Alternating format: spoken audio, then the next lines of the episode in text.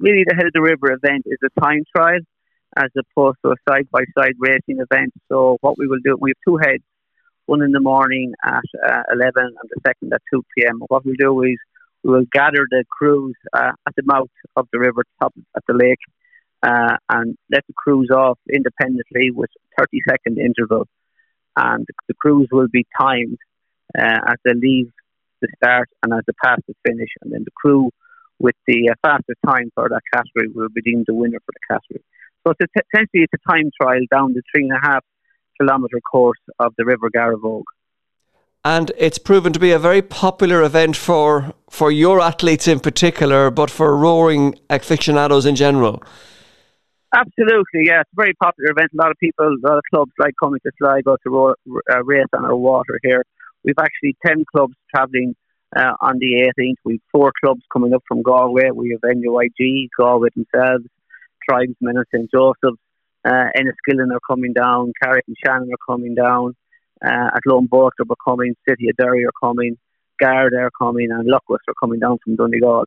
So yeah, ten clubs travelling. They're, they're looking forward to racing here on our waters. It's a, it's a sheltered stretch of water, and it's a scenic stretch of water. So they enjoy coming here. And there are plenty of vantage points if members of the public want to watch the racing. Just talk us through the timings on Saturday for the head of the river. Yeah, so it's going to be a busy day on Saturday. The, the trailers will start arriving in the early morning into uh, into the boat club uh, quay there down in Doorly Park. So that's going to be uh, cordoned off and closed off for the day to allow the trailers access. The, the safely launched trailers will be arriving from half seven uh, onwards to half nine, and the boat trailers from the visiting clubs will start arriving uh, at eight o'clock. Uh, first boats will slip, make their way to the start at, at 10 a.m. So that'll be a good time to see boats going to, to taken to the water. Uh, and they will start that head at 11 uh, a.m. and they will race down. So shortly after 11 will be a good time to see boats racing racing down the course. And and again, the second head will repeat.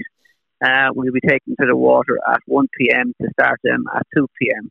So around those times, we'll see a lot of boat activity on the water, and it'll be a good spectacle and as you rightly point out, you know, there, there are great vantage points, not only in Doorly Park, but along the Hazelwood shore as well, uh, to watch the boats going down.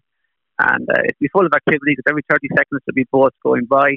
And indeed, there could, there could be some overtaking manoeuvres going on if the faster crews catch up. So it should make for a good day's rowing.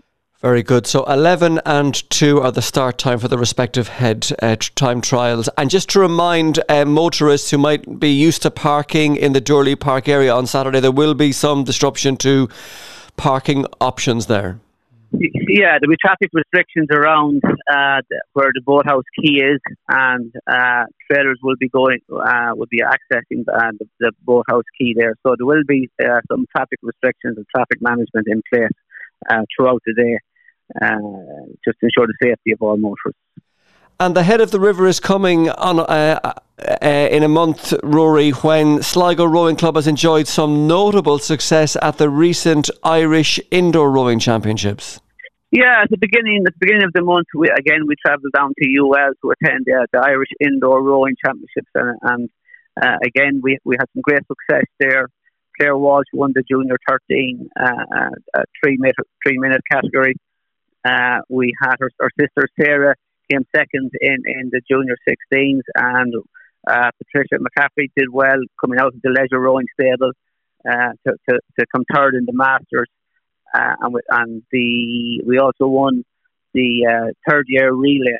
But the, the the real pinnacle of the day was Katie McEnroe, who was racing in the lightweight women's 40 to 49 category, and not only uh, raced a personal best, but actually went on to win the break the Irish uh, record for that category, and is now the Irish title holder uh, with a minute with a time of seven minutes thirty three point two seconds. So an incredible feat for Katie, very well deserved feat for Katie, who, who's done some incredible training and run up to the event. And credit to her coaches, Tommy College, Mal- Malua Donoghue, and indeed uh, uh, uh, Ray Murtagh. Katie would have come in to rowing only four years ago through the leisure rowing route. So a great success story and, and all credit to Katie. Some achievement, all right. And just to remind people who are wondering about the Irish Indoor Rowing Championships, this is on rowing machines as opposed to any open water. That's right. So it's typically held down in UL. Uh, there were actually 60 rowing machines uh, on the on the gymnasium floor uh, on the day. All of them connected to a central computer, so you can see then uh, uh, the the progress and the speed of everyone rowing in each individual erg person on the erg can see where they are in their field. They can see how far the person is in front of them and how far the person is uh, behind them and who's leading in their category. So it's all electronically hooked up. All the stats and data are there, and it, uh, it proves to be a very exciting day. You know, Obviously, all the parents and families are, are, are, are watching as well. So it's really an exciting buzz in the arena when, it, when it's happening.